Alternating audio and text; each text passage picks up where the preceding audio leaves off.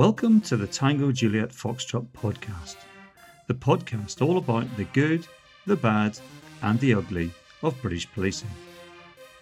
If you're interested in how policing works and you want to hear some incredible people talking about what they did in their policing careers, then this is definitely the podcast for you. Sometimes we cover some pretty gory or distressing subjects, and there may be a bit of swearing from time to time, so probably best to keep the kids out of earshot. Right, here we go.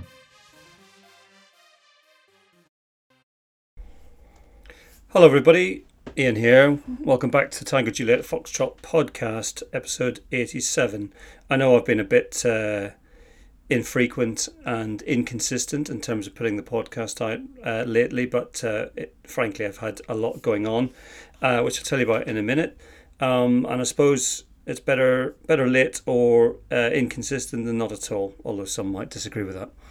Um, so, what I've been up to recently is, as you know, if you follow the podcast, I uh, was involved in a tech startup which I stepped away from after about two years, and um, I went into a sort of like, okay, what do I do next? Uh, I'm sure anyone who's retired from the police or um, uh, left the police or whatever, uh, anyone who's been in the position of not having uh, gainful employment at that moment in time and you've got a world of opportunity staring at you, haven't you? And you think, okay, this is uh, on one on one hand, it's great because I've got uh, so many things I could do, but sometimes you can be a bit overwhelmed by choice, and it's tricky sometimes to know, um, you know, which direction to go in. So. I considered all sorts of uh, weird and wonderful things uh, during that period of time. And eventually I decided that uh, I wanted to be an employee again. Uh, having had sort of four years of being self employed or involved in this startup, I decided that there's a lot to be said for being an employee. Uh, anyone who has been self employed will know exactly what I mean. Uh, work can be uh, a bit feast and famine. You have to do an awful lot of work to generate the next uh, contract, and you have to kiss a lot of frogs along the way. You have to waste you waste a lot of time in terms of business development, chasing down opportunities. Sometimes maybe traveling to London, uh, having to pay for your train fare yourself, spending maybe a whole day just meeting someone, and then it comes to absolutely nothing. It can be very frustrating. Um, the you know the flip side is that the rewards can be great as well. Uh, can be very well paid when you do get the work, and you have a lot of flexibility uh, around the rest of your life. But uh, having given it some thought, I decided to go back to being an employee again. So uh, I have been successful in getting a a role, which um, I'm not going to talk too much about it um, at the moment. But suffice to say, it's quite a big job and uh, working for a company that is uh, very, very sort of leading in terms of what it's doing. Uh, and I feel 100% um, confident I'll be able to use all of the skills and experience that I've had over the years uh, in not just in policing, but also in public sector and also in running my own business. I think it's going to be really exciting, and I'm going to be starting that next month. But I thought I'd just um, share with you, any of you who have been in this situation of applying for jobs, uh, it can be uh, an incredibly tricky and frustrating process. And for someone like me who had been in the same organization uh, more or less for 30 years and then uh, being self employed, uh, to go back to the situation of applying for a proper job again was quite daunting, I've got to say. And, um, you know, particularly when you, you can't rely on anyone to give you any favors. Uh, I didn't get any sort of uh, recommendations. I didn't know anyone in this particular company. Uh, it was very much a case of having to put yourself out there and sell yourself. So I'm just going to give you a few tips uh, learned from my own experience uh, for anybody who is maybe looking for work or if you're in the police looking to change. Um, these are my sort of top tips, I suppose. Um, so, the first thing I would advise you to do is get yourself a premium LinkedIn account. Now, I'm getting, not getting any commission from LinkedIn, but I've got to say, LinkedIn is incredibly valuable um, if you're looking for work. Uh, you can filter it uh, along the lines of the various skills uh, and experience, the type of work that you're looking for, uh, location, etc., etc. and then you can set up automatic job alerts, which will come to you along the, the keywords, I suppose, that you've you've set up. Uh, and there's lots of stuff online in terms of helping you to understand how that actually works. Um, so yeah, so LinkedIn uh, really important. Um, you also another benefit of LinkedIn, I suppose, is that you get to have a look at uh, people who are doing jobs that you think you would like to do, and it's quite uh, useful to sort of you know connect with those people and perhaps uh, just send them a polite message saying uh, really interested in, in the job that you're doing. I'd be really you know keen to seek your advice. And people are generally pretty generous with their time. Uh, and as long as you uh, don't you know demand anything or uh, uh you know start uh, kind of um, being a bit weird, uh, then most people will be very happy to give you some advice. Um, so that's really good from a networking point of view. So yes, that's LinkedIn. The next bit of advice I would give you would be be really, really, really clear about the type of work that you want and be really honest with yourself as to what your skills, um, uh, what you're actually going to bring to that role. So, in the job adverts on LinkedIn, and there's thousands, um, they, they will be quite specific about the skills that they're looking for and uh, you need to you know look at your own skills and sort of ask yourself honestly is is that something that I think I can do um, having said that uh, they will always ask for um, the perfect candidate in terms of the job description so don't talk yourself out of applying for something just because you don't tick all of the um, you know essential boxes. So they'll generally have a list of essential criteria and a list of desirable criteria. Um, and if you don't tick all of those, don't worry. Um, they're not expecting that. That's the kind of perfect candidate, isn't it? And, and they're never they're, they're never going to find. They're no more going to find the perfect candidate than uh, you are going to find the perfect job. So don't be put off by uh, the essentials and desirables. Um, then uh, you need to get your CV uh, or resume, as they say in the States, sorted out so that it is um, very uh, clear, well written. There are CV um, uh, services out there where people can help you if you're not too sure, but there's tons and tons of advice online as to what a good CV or resume should look like. Um, and uh, my next top tip is don't just have one CV. Have uh, be prepared to tweak and rewrite your CV to um, reflect the specific requirements of the job that you are applying to do, because there is no such thing as a generic one size fits all CV um, you need to be prepared to uh, make it uh, align as closely as you can to the job that you're looking for. Equally, um, the other thing that companies will regularly ask for is a covering letter. So, your covering letter is probably going to be about one side of A4, and uh, generally speaking, the purpose of covering letter is just to articulate why you uh, want to work for this particular company and what you um, believe you're going to bring to the party. Um, and equally, that covering letter, there's no such thing as a one size fits all covering letter. Each covering letter, in the same way as the CV, needs to be written um, in a very uh, very closely aligned to what that job that you're applying for is. So, my final piece of advice, and this is the absolute killer, um, and it, I figured this out myself, but I'm sure loads of people do this already, but I thought I'd give it a go. So, I applied for quite a few jobs, and uh, I don't even know how many, maybe let's say about seven or eight and didn't even get an acknowledgement from anyone, which is quite down, you know, quite dispiriting. You, you put quite a lot of effort into into these applications, and and when they don't even come back and kind of acknowledge receipt of your application, it can be quite um, dispiriting.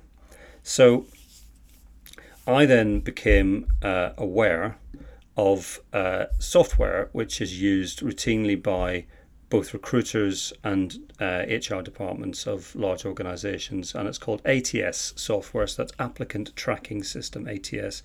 And basically, what that is, it's a electronic um, sort of artificial intelligence driven means of screening uh, applications for jobs.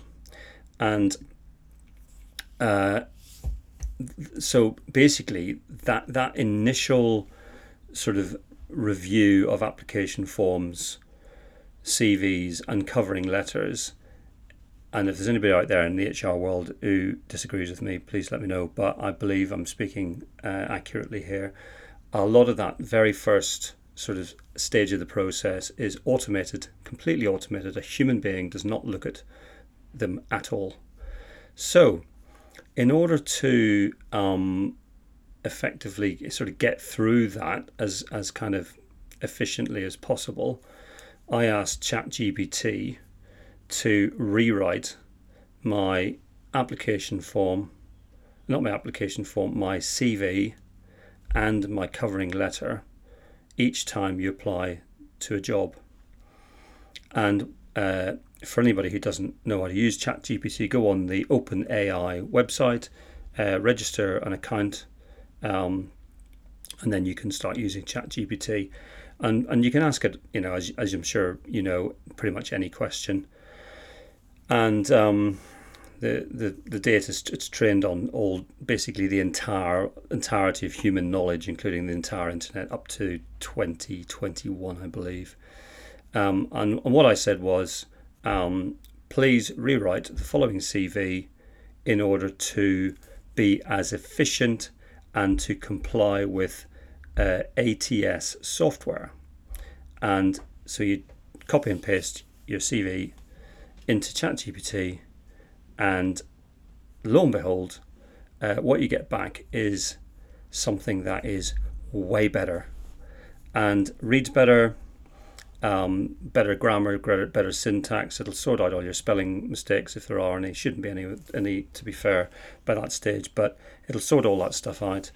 Uh, and what it does is it subtly changes the language to make it much more appealing to ATS software. So when I started doing that, uh, lo and behold, I started getting um, uh, offers of interviews, and uh, and I don't actually think that that is uh, what I did there was um, sort of unethical. I think it's just purely uh, being realistic about how this process works, understanding how the process works, and then subtly changing the way you approach it. Um, so that's my those are my top tips for anybody uh, out there who has left the police and looking to uh, apply for jobs or for those who are still in the police, want to leave, and are looking to apply for jobs. So, if you do that, uh, good luck to you. Let me know how you get on.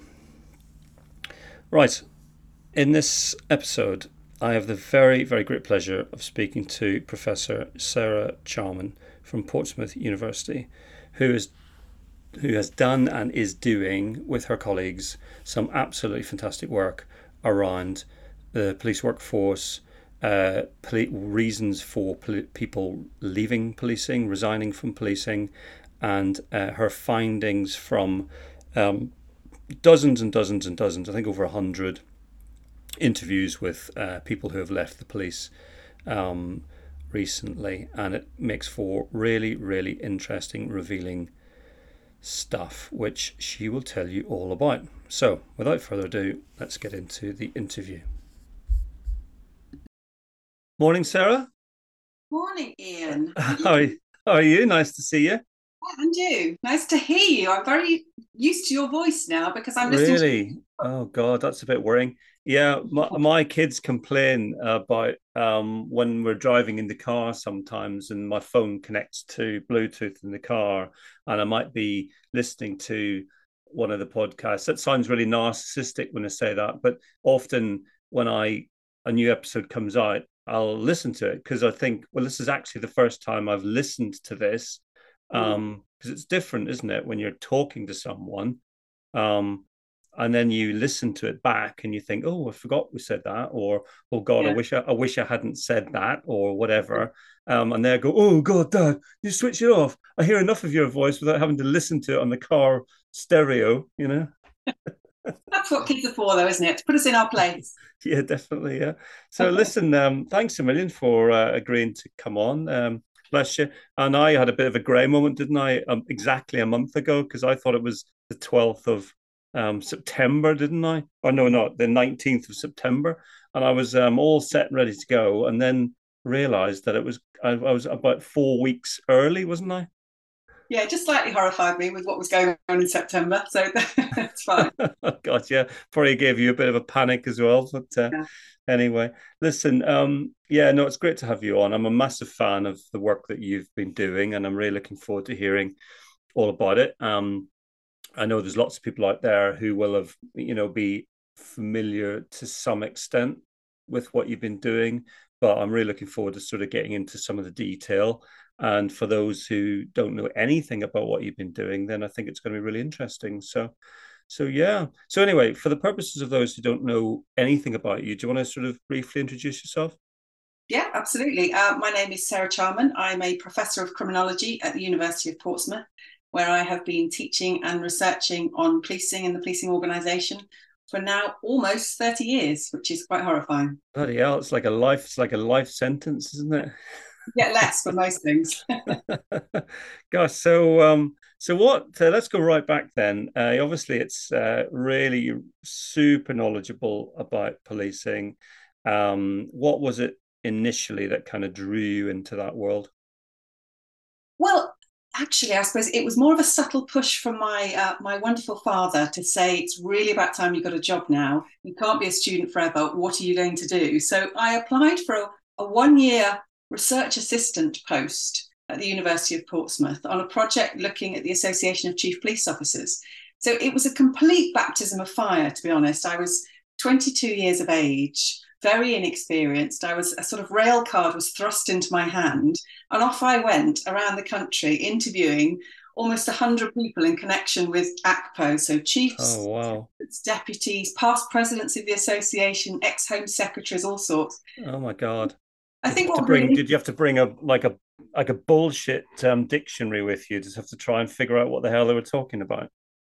It, it, was tricky at first, I think. But what was so interesting is that I think because I was so young, probably because I was female, I was definitely seen as very non-threatening. So people would go into incredible depth and be really candid with me about some of the things that were going on in policing without realizing, I think, that you know the tape recorder was switched on and I was taking this away to analyze later. But you know, we interviewed people like James Anderton from um, from oh, Great wow. Police, John Alderson. God's, God's, he was God's cop, God's cop, wasn't he?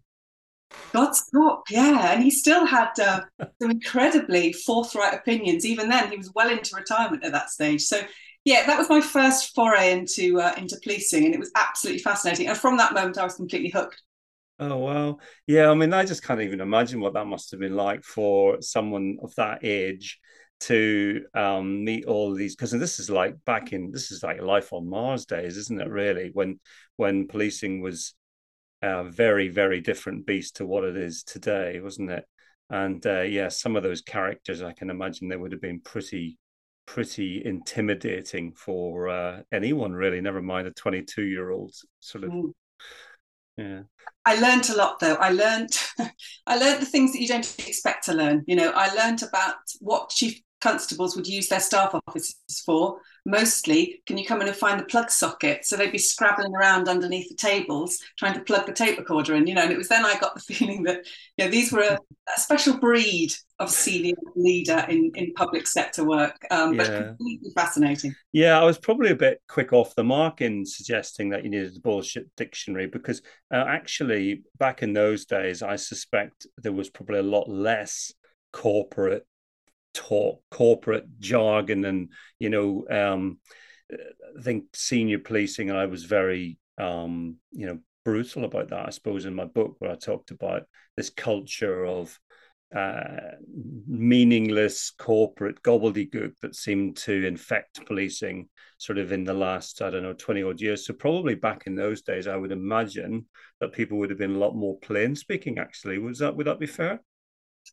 Think we were sort of at the cusp of that, to be honest, with our research. There were still the kind of old school chief constables who would talk to me about, you know, if next door's force has got a blue stripe down the side of the car, I'm having a red stripe. You know, I'm not doing hmm. anything mm. they're doing. Very much the chiefs of their kingdom. But then there was definitely a move during the time that we were doing the research into a much more corporate organisation, uh, much more streamlined, much more, um, I think, willing to speak with one voice rather than those 43 independent voices. So I think we were there at the right time for really looking at the development of ACPO into mm. quite a corporate um, body who wanted to be very powerful and wanted to have the influence in the corridors of Whitehall that they subsequently got, I think. Yeah, it's interesting, isn't it? I, I was invited to speak at a, a at a do um, about six or eight weeks ago. It was for it was sort of retired uh, ex senior officers dining club, and it was it was like something. It was like a uh, being sent back in a time machine. Um, and they were all, I mean, uh, there's people who I recognized from many, many, many years ago who had been chief superintendents, like back in the 90s, for God's sake, you know, and who were now like, you know, almost pushing Zimmer frames around, um, but still quite formidable individuals who um, had maintained a very lively interest in policing all you know in this sort of 30 odd years since they'd been retired. In fact there was one old chap who was on because i was i was asked to speak at it after it's like the after dinner speak i mean they must have been really desperate wasn't they? Um, and um, there was one chap on my table who was 98 years old and was a retired chief superintendent. He was absolutely brilliant. He he drank his he drank his his his his wine out of a saucer. we miss those days, don't we? to be fair, to be fair, he probably drank his wine out of a saucer thirty years ago. But um, yeah, but it was interesting. Um, you know, they were really bemused as to what had happened to policing and just couldn't get their heads around it at all and just didn't recognize the organization today compared to how it had been sort of when they were when they were sort of significant individuals i suppose. But anyway enough of that. Um, in terms of your uh, career then so obviously that was your introduction to policing 22 um, so how did it sort of um, evolve from then i suppose well, luckily that one year contract um, was extended, um, and I'm still here nearly 30 years on. But I think that sparked an interest to me in the culture of the police because, yes, we were looking at the kind of policy impact of ACPO, but actually it was those culture of senior officers that I was really fascinated by. So I went on to do, and I won't go into detail, but a variety of different projects after that. I looked at um, the interoperability of police officers with paramedics, which was absolutely fascinating because all either of them wanted to talk about was fire officers. Um, mm. You know, their interoperability was absolutely spot on. You know, the humour, uh, the, the laughter, the, the kind of camaraderie at, at, serious incidents, but it was it was their interesting language towards fire officers that I found absolutely fascinating. Squirters. Um, squirters, water fairies, daffodils, a lot of it, yeah. um, I've done projects on on well-being and policing, um, a big one on COVID, but I suppose one of the biggest projects that I've done and, and really honed that interest in culture um, was a project looking at the socialisation of new recruits into the police service. So I took two cohorts of new officers into one force and I interviewed them on four occasions over the first four years of their career. because I wanted to see what changed in those early days of, of, recruit training. I wanted to look at whether they felt they were a police officer or not, the challenges they were facing, what it was like to learn to be a police officer. And so speaking to them on four occasions over four years was absolutely fascinating in, mm. in seeing how their attitudes change from being a you know, bright, enthusiastic, I'm going to change the world, new cop on day one, to a slightly different. A bitter, twisted, cynical. More cynical, years in, yes. But really interesting to see as well who was influencing them. And I think, you know, a lot of that research was looking at the difference between the formal and the informal influences.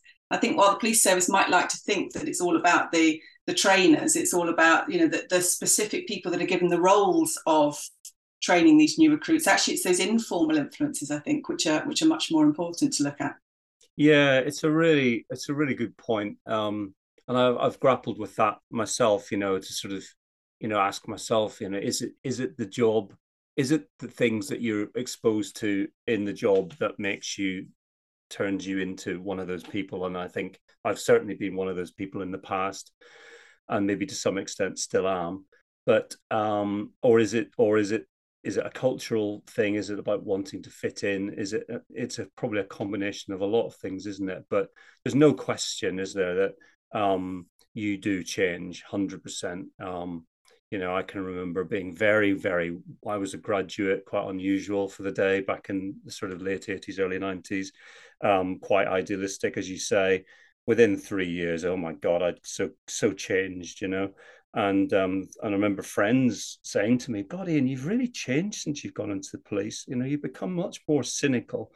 And I said, that's because we're dealing with shit all the time, you know, and we're dealing with the worst aspects of human behavior every single day we go to work and it does kind of um, make you quite cynical. But yeah, I mean, it's it's a tricky one, and it's one of, one of the points I often make is that I think the police laterally uh, have had a really raw deal at the hands of the media, very unbalanced reporting about policing, and um, I do I do think there's something there about policing need needing to try and communicate to the public and to the media the impact of what people have to do on human beings.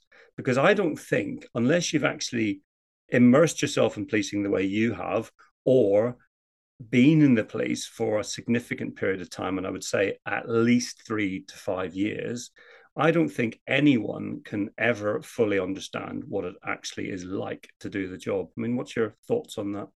I think I think you've hit the nail on the head there, and I think communication is absolutely key in all of this because I think the police service is not very good at communicating anything to anybody, really. Yeah. I don't you know, senior officers aren't very good at communicating to lower ranks. I don't think you know, communication is one of the key skills that police officers have. What's the best characteristic, the most important characteristic of a police officer? It was all around communication. Yeah, I don't think it's done terribly well. You only have to look at police recruitment campaigns to realise that the communication to the public about the job that the police do is completely removed from the mm-hmm. image that they're trying to portray.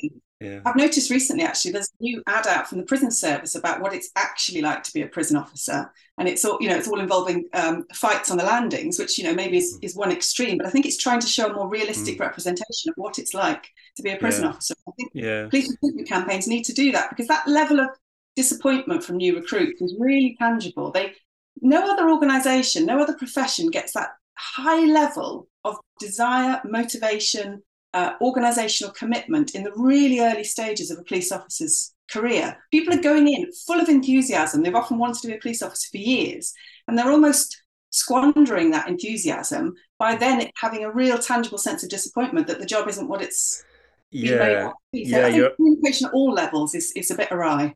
Yeah, we I had this conversation with Scott Hamer, who's one of my sort of recent, um, I think, previous guest actually, and and we sort of reminisced about some of the corporate communications in terms of the recruiting um, campaigns way way back in the day, which were really gritty.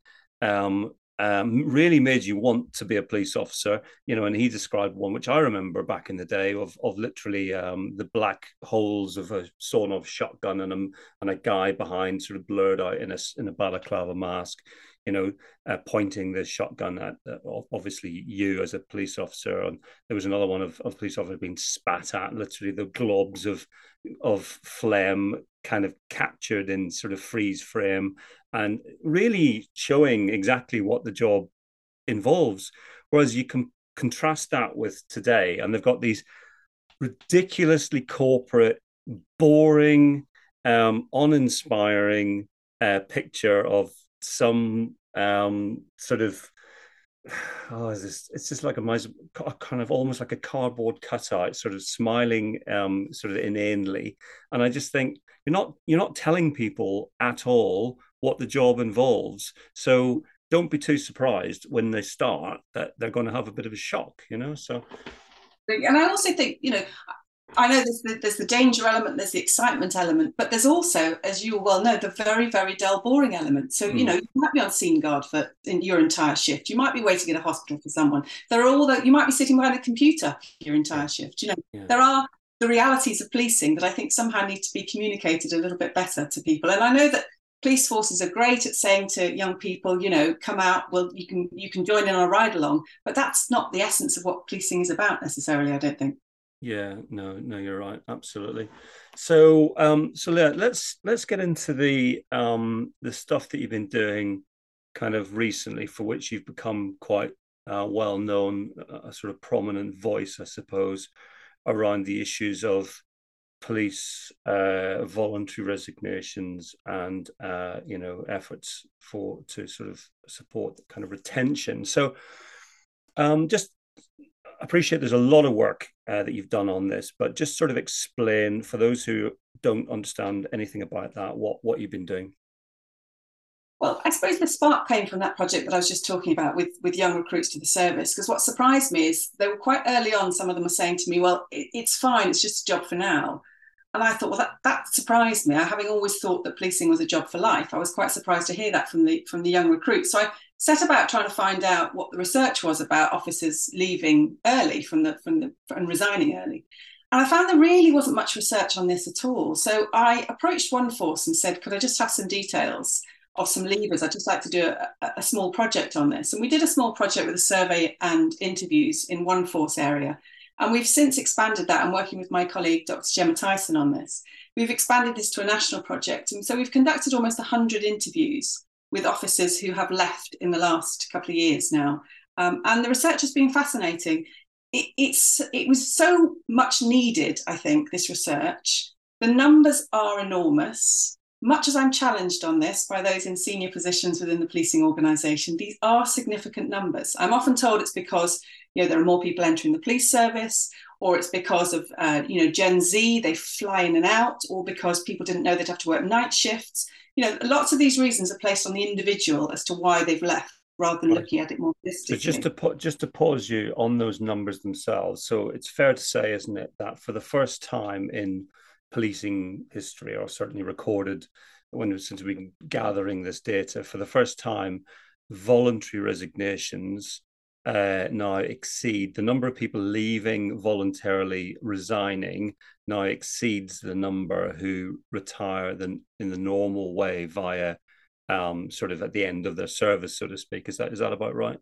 That's absolutely right. The numbers have risen by almost 300% in the last 11 years. Now, I know that numbers of police officers have also risen in that time, but even if you look at it in terms of the leaver rate, where you divide the number of leavers by the number of full-time officers the year before, you're still looking at an increase from 0.8% in 2012 to what is now 3.3% in 2023. So that leaver rate is also significant. And while I'm always told that it's much lower than it is in other organisations, that is true.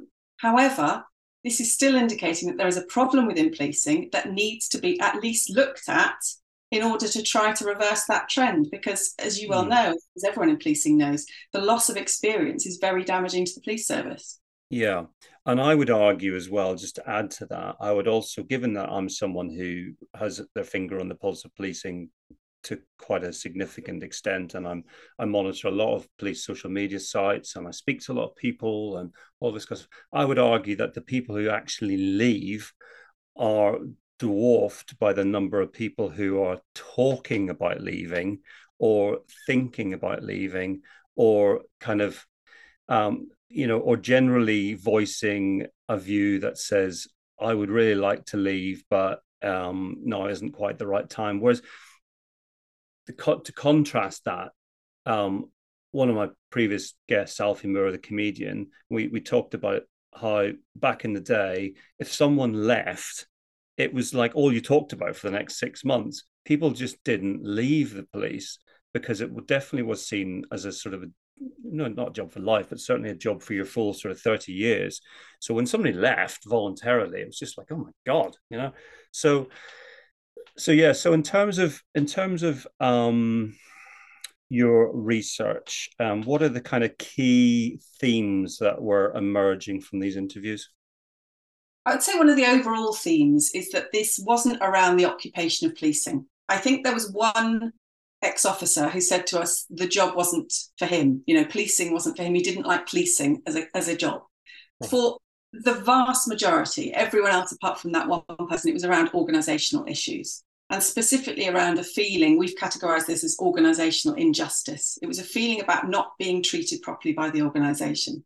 Hmm. So that then means that all of those reasons about they didn't know they'd have to work night shifts or you know this is a particular generational issue or it's because policing is a tough job. It is it's not those reasons. It's because there is something within the organization itself that people feel they're not being supported. So the four reasons that that we came up with that kind of fit in that umbrella of organizational injustice are, are a lack of voice within the organization um, concerns about promotion and progression opportunities uh, thirdly poor leadership and fourthly, a lack of organisational flexibility. So those were the those were the four key reasons why officers were leaving the police service. Okay, so just to go into each one of those in turn, then. So a lack of voice. What are we saying that actually means in in sort of practical terms? Then. Well, I think, and this is exacerbated by the very hierarchical nature of the police service, but I think it's a lack of voice, particularly for those at the bottom end of the organisation. There was mm. a hmm. feeling that they weren't recognised for the job that they were doing. Mm-hmm. Um, they were sometimes not even known by by line managers or people within their their, their close circle of, of officers. But it was also a lack of voice around decision making. That was either about where they were going to be posted, or perhaps on return from some form of leave, uh, where they might be going, or just anything around their own specific job circumstances. They felt they had no voice in what happened. Right. Yeah, I mean, I think, I mean, uh, that doesn't come as any surprise to me whatsoever. And um, I think uh, I think in fairness, know, my own experience is it, it depends very much on who your line manager is, um, and on you know if there's a there is a culture can develop in particular locations, or it's the opposite to the aligning of the planets. It's the aligning of the planets in a bad way, isn't it? So so it's you can have um, a, a, a poor first line manager a, a poor second line manager and a complete tyrant of a senior manager. And if you've got all of those in place, then you're absolutely on a hiding to nothing. You know, and on the flip side, you can have um, the opposite of all of that. You know, where you're working in a really supportive culture, and and I can certainly remember times when, um, you know, I've experienced both. Um, but I suppose because of you know the culture of the organization or not so, it's not so much the culture i think it's it's the carrot and stick isn't it? I mean the carrot it seems to me that the carrot just isn't really there anymore. I mean and particularly around pay and conditions. I mean how, how much was pay and conditions raised as an issue?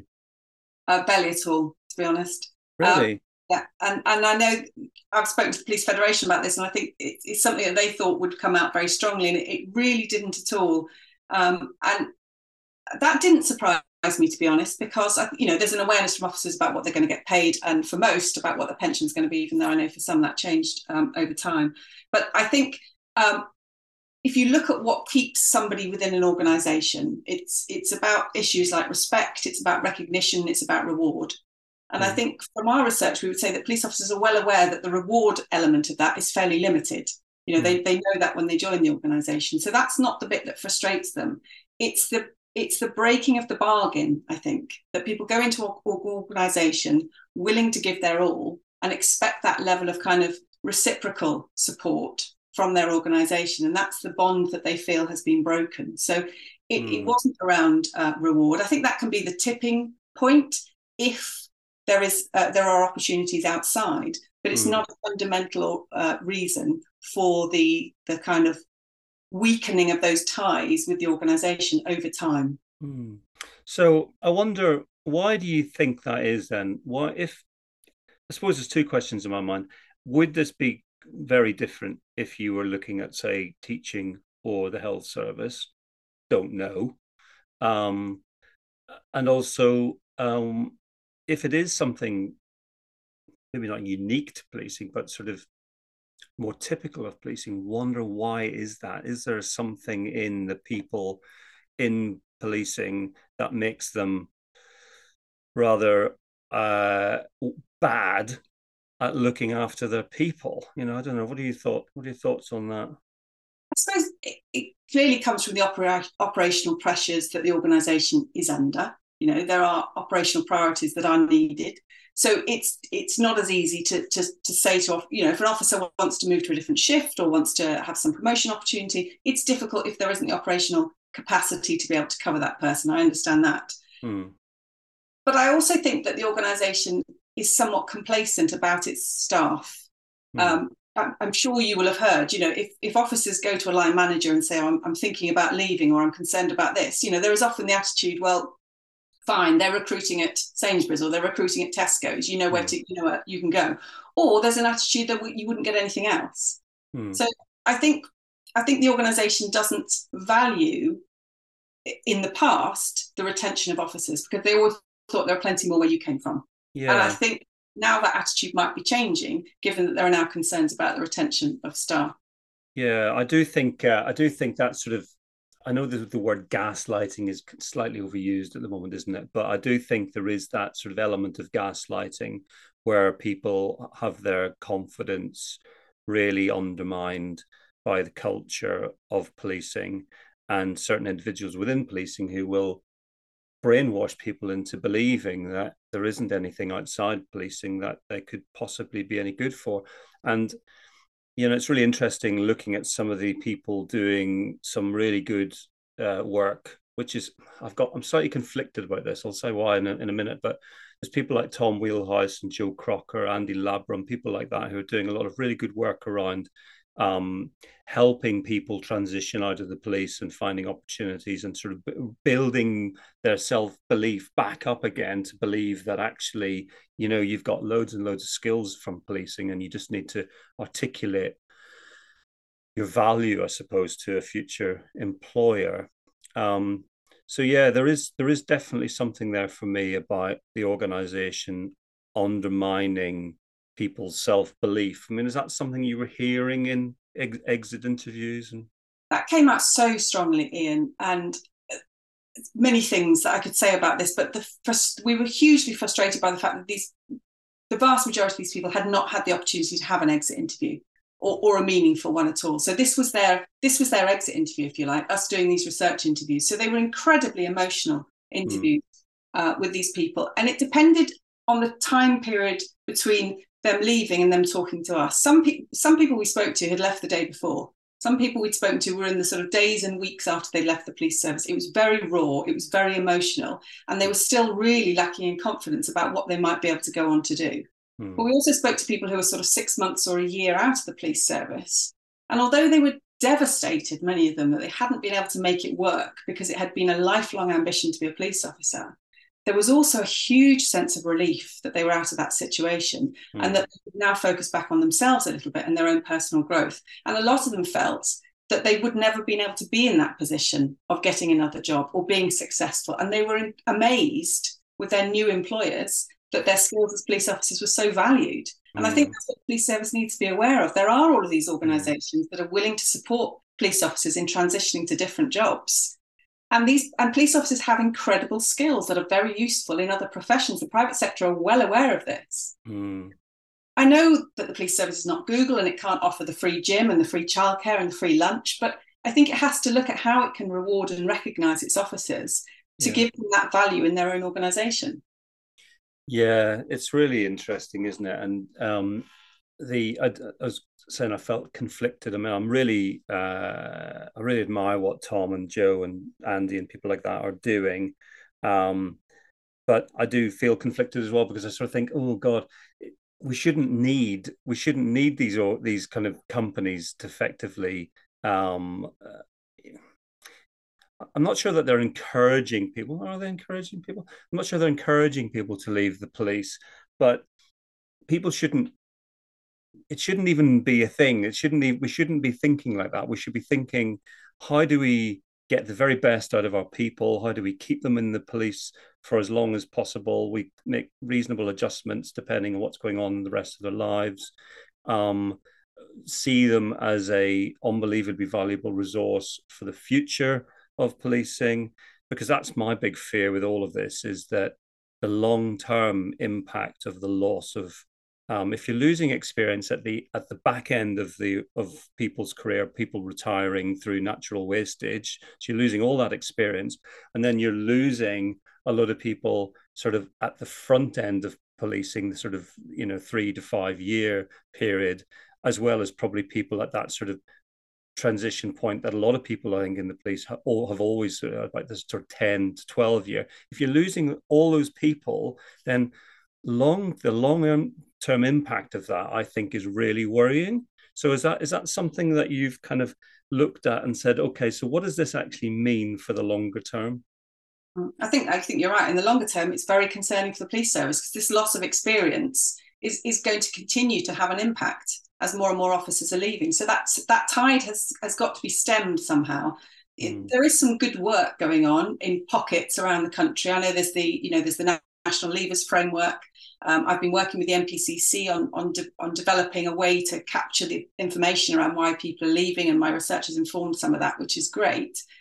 But there's still only pockets of activity, and what what concerns me a little bit is that well, the police service now seem to be thinking, right, we're going to concentrate on monitoring leavers and perhaps uh, conducting more consistent exit interviews. That's great to know why people are leaving, but then you need to analyze that data and you need to move it up a level and prevent people from leaving. Yeah, yeah absolutely. if you're going to put your effort, if you're going to put your effort in anywhere, I would suggest you need to be putting it in stopping people leaving in the first place. Know? yeah.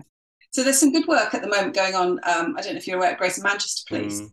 Yeah, Mike Russell's um, scheme up there, I think, is is is really really successful um, because it's trying to address the issues before they get too serious. And all the research shows us that actually it's in those early stages of doubt mm. that you can actually change people's mind. If you wait till the moment where they're in an exit interview and they're saying, "No, I'm done," you know, yeah. emotionally they've already gone. So yeah. capture people much earlier. So I think the, that program is looking quite effective in Greater. So um, I, I, I've, I am aware of the work that's going on in GMP. So what exactly are they doing? Is it a case of identifying people who are having a bit of a wobble uh, and then getting in quickly to say, right, okay, what's happening? Um, what can we do to improve things, etc., etc. I mean, pretty much they're called stay interviews um, and what right. they're doing they've set up a separate uh, group of officers and staff who people from around the force can go to and say, do you know, I just want to chat about this. There's some mm. unresolved issues going on. And what Mike and his team will try to do is try and address some of those issues by acting as a sort of broker in between sometimes, you know, the line manager and, and the individual officer, mm. trying to work towards a solution. And their success rate, I mean, when I last, I'm speaking to again tomorrow, but when I last spoke to them, their success rate was over 70% of people who'd requested a stay interview actually yeah. remaining within the organisation. So yeah. if chief officers aren't convinced by the issue of retention, put those pound signs in front of them. You know, mm. the, hmm. the, amount of money that is saved by retaining over 70% of officers who've got an inclination to leave mm. is very financially significant. Yeah, I think it's almost there's an analogy there. This is probably a really shit analogy, so I apologize if it is. But I think there's an analogy there about almost um, it's like a, a, host, a, a, sort of a crisis negotiator um, talking to someone who stood at the top of a building um, thinking about jumping. And you can either approach that conversation in one of two ways. You can either you can either start out with a position that i want to make sure this person isn't going to jump. I'm going to say i'm going to stand here for as long as i need to stand here and talk to them and um, you know build a rapport and all of that kind of stuff or you can just turn around and go, you know what, mate, I'm a bit busy. If you're going to jump, just jump and get it over with, you know. And and I think um, just a little bit of time invested in some of those people because people, you know, I know I can be, I think we can all be up to a point uh, a little bit petulant sometimes. You know, if if if you're not getting if you're not if you're not seeing justice in the situation that you are, I I just go ah bollocks that's it. I'm I'm off. I, I'm I can't be doing with this. And and I did that recently with a with a business venture which was actually hundred percent the right thing to do, but um you know it didn't have to end that way. There's other ways it could have ended. And equally with someone's police career it's a big deal isn't it? It's it's it's it's it's your hopes your dreams. It's the thing that pays the bills and all of this kind of stuff. So so anyway we've talked about we've talked about the kind of um lack of voice just sorry I, I should have scribbled down those other three points um you you talked about those the second one was about promotion and progression is that right yeah, there were real frustrations around that area. There was a feeling, um, you'll have heard it before, that people were being promoted based on ambition rather than ability. Yeah. Um, real concerns that if their face didn't fit, that they wouldn't get the opportunity. Um, and there were real frustrations, and I've written about this in relation to gender issues, real frustrations about the um, temporary promotion schemes in policing. So, you know, that some mm. people would be getting a tap on the shoulder and others weren't. And while the promotion system on paper looks very fair and equitable, Mm. Actually, the temporary promotion scheme uh, makes that a little bit more challenging. So there were there were real concerns that the ability to progress within the organisation just weren't there. Yeah, yeah, and and and that's a. I mean, that's a. It's worth just kind of just considering the numbers. So I should know the percentages, but I don't. But the bottom line is, in an organisation like the police, it's going to be around 85 to 90% of the FTE police officer um, uh, sort of head count that are going to, that must be at constable level. I mean, that's just a fact of the organization, isn't it? And in, in terms of that, that pyramid of, of um, you know, the hierarchy, and then you're going to have sort of, I don't know, whatever, about 10 percent, another for ten percent sort of sergeants, and maybe you know, and then it gets the numbers get smaller and smaller as you go up to chief constable.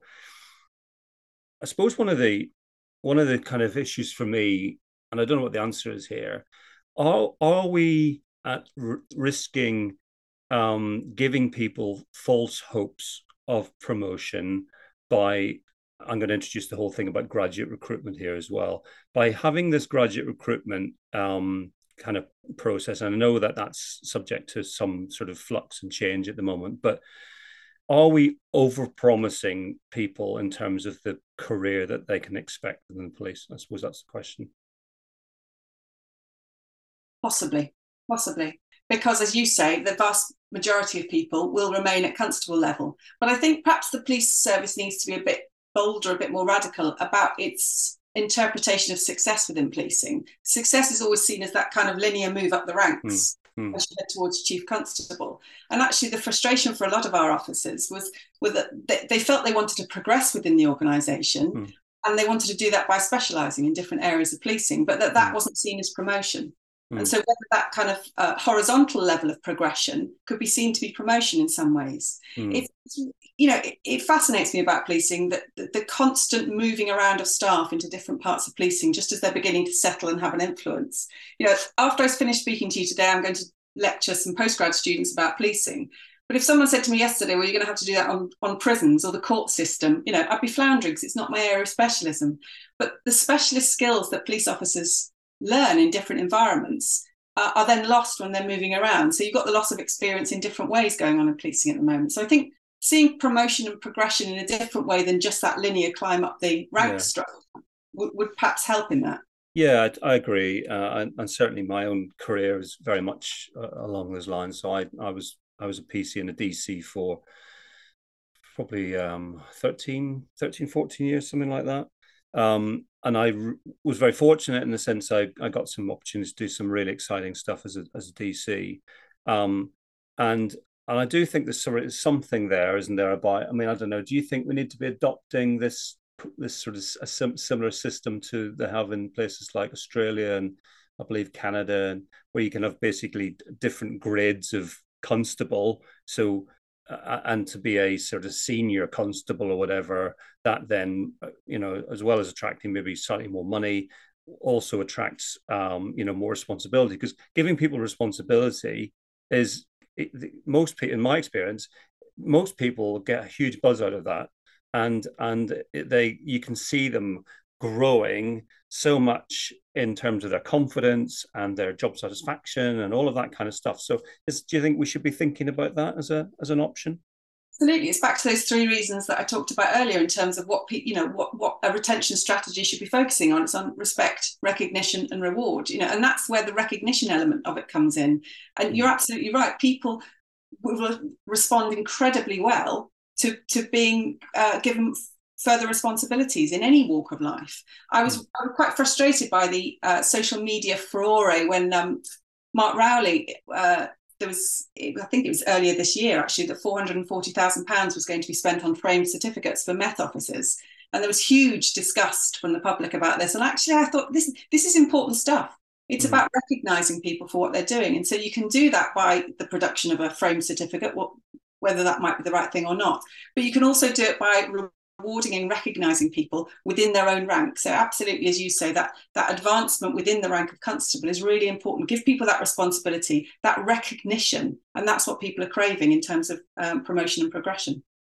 Yeah i mean particularly as as so many of the sort of um, police staff roles have been hollowed out over the last 10 to 12 years as a result of austerity. And this is the thing that people forget don't they?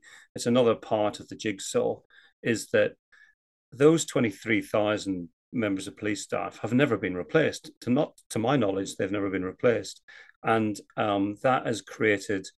Um, well, it's a it's a threat and an opportunity, isn't it? The threat is that it's that it's created a lot more um, tasks that need to be done by someone. Um, that and those people just aren't there anymore. But it's also an opportunity, isn't it, to say to people, to say to police officers, right, we are going to give you responsibility for this this particular um, uh, function that maybe some years ago might have been owned by a member of police staff. And I don't know, I'm I'm I'm probably talking nonsense, but um, it just feels to me that there are ways, aren't there, that we can make people feel more valued in in the organization. But so just on the police degree thing, what what what's your thoughts on that generally? There's a there's a can of worms. Um, I think it came at the wrong time, given what we now know of what was coming down the line in terms of 20,000 uh, new officers, in terms of policing the pandemic. Um, I think the introduction of a new uh, education qualifications framework, although it couldn't have been predicted, was really difficult at that time. I think, in principle, there are some very good ideas within that. Um, I think in practice, it hasn't quite worked out um, in many forces in the way that it was wanted. Um, and I think now this has been slight, the waters have been muddied even further by the introduction of the non-degree route, um, which in my personal view, I think was needed, but perhaps introduced in a, in a rather difficult and challenging way for the police service. Yes, it's always, it's always, it's always, it's never a good thing to introduce, to change a process on the back of um, an argument, for want of a better word, because the whole the whole subject had become so divisive and toxic, and the narrative on social media, and there was all sorts of kind of myths of you know things being bandied around of like oh you know i never knew i was going to have to work weekends. It's like well seriously? Who who you know maybe one or two officers might have said something along those lines. So i i always think it's it's dangerous to uh, I think you need to be very calm and start off with a kind of okay. So if this isn't working, then what is the answer? And it's not to do it, uh, you know, uh, at the stroke of a pen, so to speak.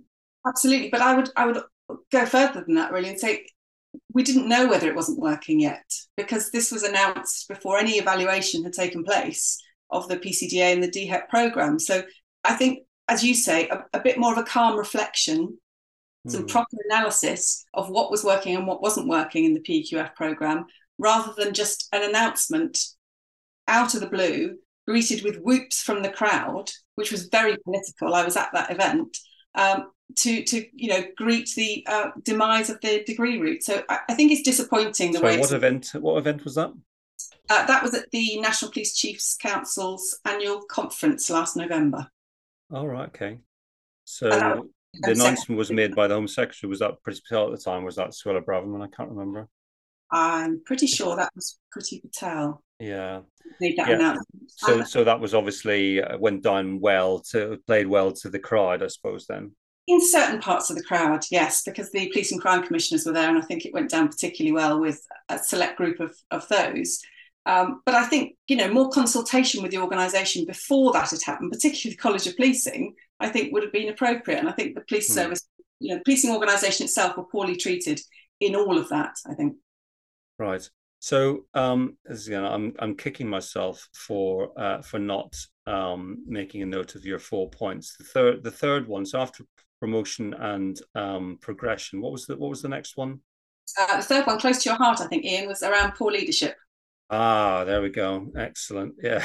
Well, you know, we could talk all day about that. Um, yeah. I mean, I the thing is, I've got to I've got to be I've got to caveat everything I say about that. Say, was I the best? Was I the best police leader every day of my service at every rank I was at? Probably not. You know, I probably was. I think there was probably certain ranks I was very good at, and other ranks maybe less so. Um, so I think none of us can really, you know, look ourselves in the mirror and say we were, you know, the best police leader ever. But, but I'd say what I would say is, is um, there was a there was a hell of a lot of, in my experience, really toxic characters in in police leadership. Um, so anyway, let's not talk about my career. Let's talk about your research. Um, what were the key sort of themes coming out from the leadership thing then? It was across the board, actually, in terms of leadership. So it was immediate line management, it was senior leaders within the police. There was a definite feeling that they, I suppose, two different areas. There was a feeling that they weren't trusted, and I think that's Mm. something we've heard a lot from uh, from police constables that they're not trusted to get on with the job.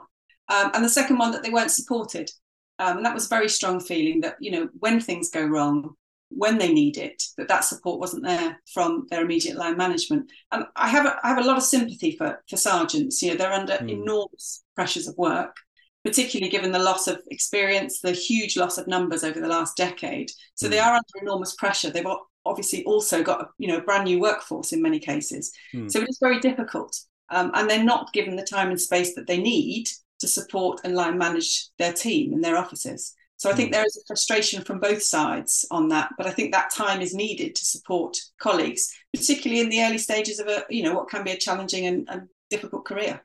Yeah, yeah. It's it's really, and this is a, a point I kind of make, and ag- again, I'm, I'm not even quite sure how the well, I have no idea how it would work, but I, I've got a few ideas. I do definitely think that there is a role for uh, experienced police leaders at all ranks. I'm not talking about you know superintendent and above. I'm talking about probably sergeants, inspectors. There's a, a lot of I speak to a lot of people who have maybe been out of policing for sometimes maybe just a few years, sometimes maybe more than 10 years, but they're still really invested in it. You know, they still identify as police officers, they still watch what's going on, uh, they talk about it a lot. There's a lot of passion out there, I think. And I definitely think the police service is missing a trick here in uh, trying to harness the passion and enthusiasm from those who have left policing to sort of try and put something back again. Now, call that what you want, call it a mentoring scheme, call it, it just could be a, a, a friend, you know, a, a, someone to come along and metaphorically put your arm around someone's shoulder as a newly promoted sergeant or a newly promoted inspector to say, okay, how's it going? You know, what are your challenges? Um, okay, who's your who are your who are your stars? Who are your problem children? What are you doing about that? You know what I mean? And and just giving them the opportunity to talk and get stuff off the chest and have a sounding board of someone who is genuinely interested and wants to help and doesn't have an agenda and isn't probably even getting paid for it. You know, I mean, does that do you think that would help? Absolutely. And it just strikes me how many times in the last hour have we talked about the importance of time and the importance of communication? And these, mm. you know, the, these are essential skills, but they're quite fundamentally basic skills as well. You know, that, mm. that if, as you say, the new sergeant had that arm around the shoulder and just had that bit of time and space to talk about what's going on, to have a critical friend, to have a mentor, I hmm. think that would be absolutely essential. And mentoring, I think, is, is not strong enough within policing. There are, you know, a million different courses that you can go on, either in front of a computer screen or in a room with a load of other officers. But actually, how about that mentoring, that one-to-one support? I know you get that as you move up in the organisation, but how about lower down in the ranks as well? I think that's incredibly important. Mm, I'm not sure you do get it as you move up through the ranks either. To be honest, I mean, I think it's a bit hit and miss. I mean. yeah, I've seen all sorts of different styles of mentoring over the years, and some of it is just basically um, no, I won't even go there. There's senior officers uh, mentoring attractive uh, single women. You know what I mean? That's a, a, an altogether different type of mentoring that that uh, used to go on and probably still does. I would imagine, but. Uh, and that that kind of fits in with the if your face fits for whatever reason if your face fits and someone likes the look of you for whatever reason because they think you'll be good or they like the look of you that tap on the shoulder can be very beneficial in terms of sponsoring you up through the organization but mm. if you mm. don't fit if there's something a bit different about you or you're a bit awkward or whatever it might be and you mm. don't get that tap on the shoulder you're not going to get that support or that mentoring so it's got to be much more consistent across the board because otherwise what you end up with is promoting the same person type and you end up then with a you know, I've heard you talking about it before, a kind of hmm. senior officer cadre who, who are all pretty much the same. They don't hmm. necessarily look the same, but yeah. they all sound the same because they've promoted people who are in their likeness. And we've got right. to get away from that. So the tap on the shoulder needs to be more routinely available to everybody, I think. Yeah, certainly the the the the, the sort of the style of senior senior police officer I've noticed noted in the last sort of I don't know maybe 10 years of my service it just became gradually gradually gradually more kind of vanilla um totally unwilling to rock the boat to speak out of turn to say anything that was going to be career threatening um to the to them. Whereas I contrast that with when I was a worst job I ever had in my in my police career was staff officer and as a sergeant, let himself be talked into that one. Big mistake, but I learned a lot from doing it. But what I did note um, way back when I was doing that, which was was that back in that in those days, you would have a room full of superintendents and chief superintendents who were really arguing hammer and tongs about things, and they they had a very very robust, um, very robust disagreements about things. Um, in front of chief officers, which I think was is incredibly healthy. Um, and and you contrast that with you fast forward maybe 15 years later, and it was just a bunch of corporate nodding dogs. The chief the chief officer would stand at the front of the room, tell everybody how it was going to be, and chief superintendent and superintendents would just sit there in silence, and uh, and that culture culture feeds downhill, doesn't it? Yeah, we were talking about James Anderton at the beginning of this interview, and you know James Anderton probably wouldn't have been promoted through the current system, and that may have been a good thing. But you look at someone like John Alderson in Devon and Cornwall, who was inspirational and innovative in his ideas around community policing, and his slightly different take on things probably wouldn't have got him through, you know, the executive leadership development program and all the promotion hoops that he would have to go through in the, in, you know, at the moment. I don't think. Yeah, no, you're right. And there's a fourth point, isn't it? This is uh, what was the fourth point in, in your your four takeaways? It was around a lack of organizational flexibility. Right. Okay. So by that, I'm guessing um, uh, is that around sort of um, part time or flexible working hours and etc. etc. Yeah, it was, it was around three notable areas. I think one was around uh, people with additional needs or disabilities. It was around people who were trying to manage their commitments outside of policing with those inside of policing, and also those who were trying to transition to part time work. And this was all incredibly difficult for these people, not only because structurally the organisation is quite inflexible, but I also think culturally it's quite inflexible as well. That if you're mm-hmm. not performing your hours, if you're not kind of going along with the cultural norm of extreme hours and presence and presenteeism, mm. and working hard, then you're somehow letting the organization down. So I think for those who can't work a full time job or even more than a full time job for whatever reason, it's very difficult for them structurally and culturally to, to get by in policing.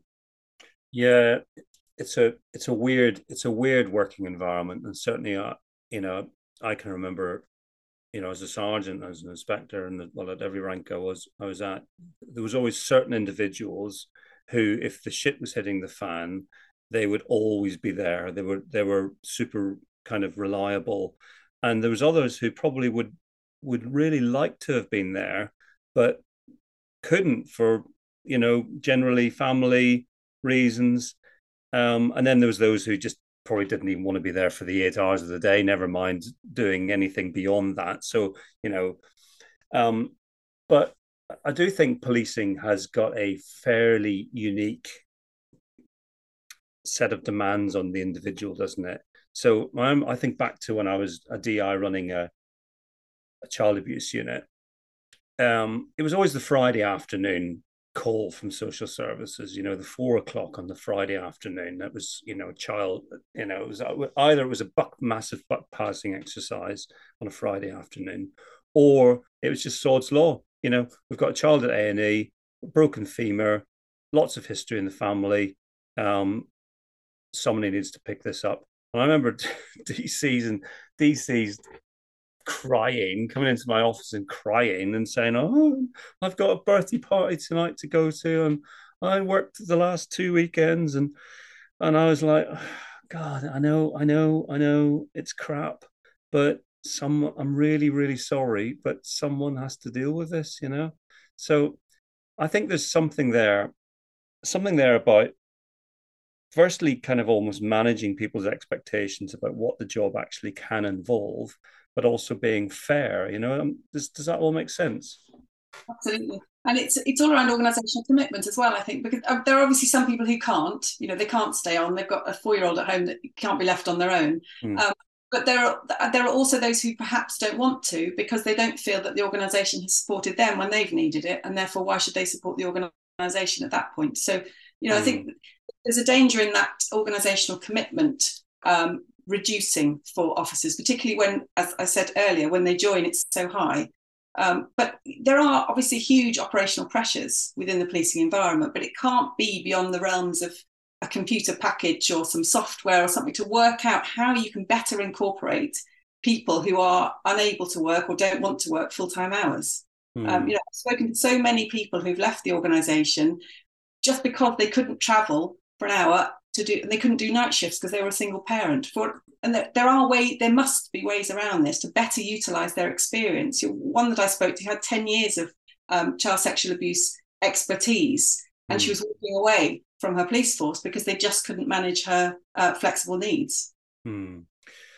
Yeah, I I can see both. I can see both. I can you know having having been a, a parent, you know myself, uh, or still am, um, and, and understanding the sometimes absolute absolute requirement to to to get home. You just have to. There's there's no who's going to look after the kids, you know, or whatever. But equally, also I also understand the the absolute requirement for a policing response to something that's happening right now. And and if and if if if you aren't going to do it, or somebody else isn't going to do it, uh, it, well, it's just not an option. You know, that when when you've got a murder, I mean, this is where this is why so many murder detectives end up looking about a thousand years old because because they're working stupid hours. They're getting dragged out of bed at four o'clock in the morning uh, on a regular basis. Um, they're working massive, you know, huge kind of, and it's not just murder. I'll pick that one out. It could be you could say child abuse. You could say um, could you say counterterrorism? Yeah, during the middle of a counterterrorism ex- uh, uh, uh, incident, it's it's unbelievably demanding in terms of the hours and everything. But you know they do, they do have long periods of downtime as well. But the bottom line is, if something's happening, you've got to be there, haven't you? And it's not fair to always rely on the same people that can be there. And I know that that can also create tension and, and stress within within teams. So yeah, it, it's a very difficult problem, but I think it can be tackled slightly better than it currently is. Yeah, yeah, and I do think again, going back to that point about mentoring, I also think there's something that needs to be. Uh, they need to use a lot more imagination around. Call it a police reserve or something like that. Like back in the day in the northern Northern Ireland where I grew up, uh, you know, the RUC had the RUC reserve, or the the army have got the military reserve. They got people who, if you leave, you know, you you signed to say you can be called back you know, or you can volunteer to do X number of hours a month or whatever.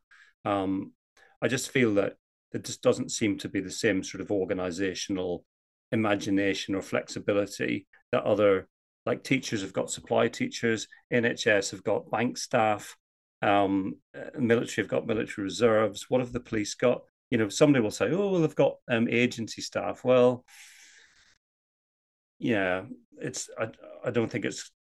I don't think that really offers the same level of flexibility that the police need, probably.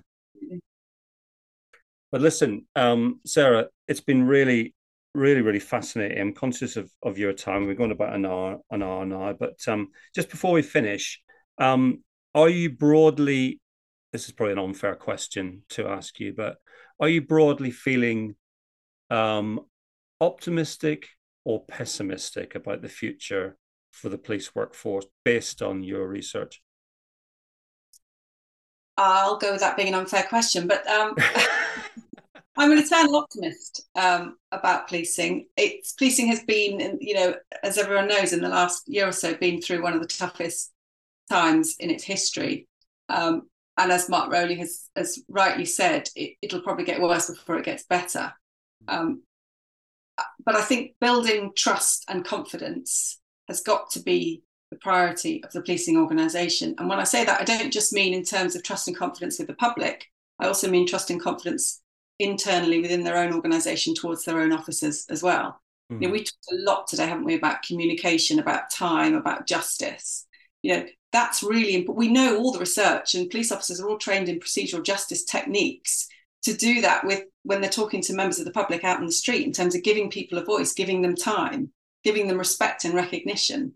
Mm. Yet they seem to do that quite so well within the own within their own organisation. So mm. I hmm. think there's a tendency in policing to think about what what bit of kit can we can we find to solve this problem actually i think it's much simpler than that i think it's around those ideas of justice around fairness around time around communication and the research on fairness is incredible yeah people who feel that they are police officers who feel they're being treated fairly are much more likely to have higher levels of well-being they're much more likely to follow procedural justice styles of policing believe in democratic policing less likely to be corrupt less likely to use force wrongly. You know, there are a whole host of advantages of treating people fairly. And so mm. I think it really comes back to those basic ideas of trust, confidence, communication, and voice internally, but also externally as well. So I think I am still an optimist. That's very diplomatic of you. No, no, I, I, I still remain, you know, for everything I say and have said, I still remain optimistic about policing because for the reason being, the reason being, it has to improve. It has to because it's the only police service that we've got. And if the police service isn't doing the job that people want it to do right now, then something needs to change, doesn't it? Um, and and let's keep our fingers crossed that you know to make a bit of a political point. Let's get hope to see the back of this dreadful government uh, next year. And and certainly the noises that Labour are making, um, or I'm I'm not particularly I don't really care Labour, Conservative, whatever. I I I do care though about public safety and um, the the evidence of the last thirteen years it speaks for itself in terms of what's happened to policing and public safety.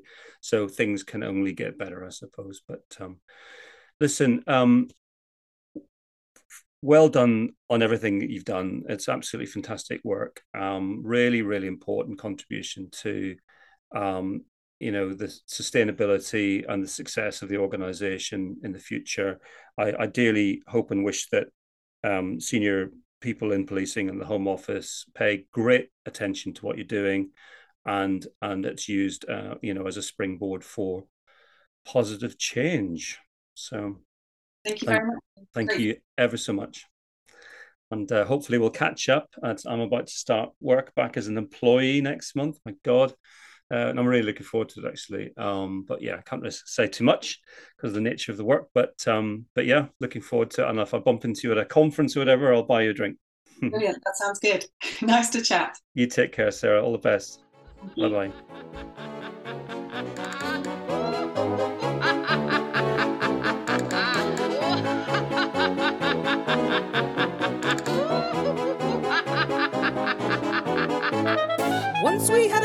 policeman, he was often in our street.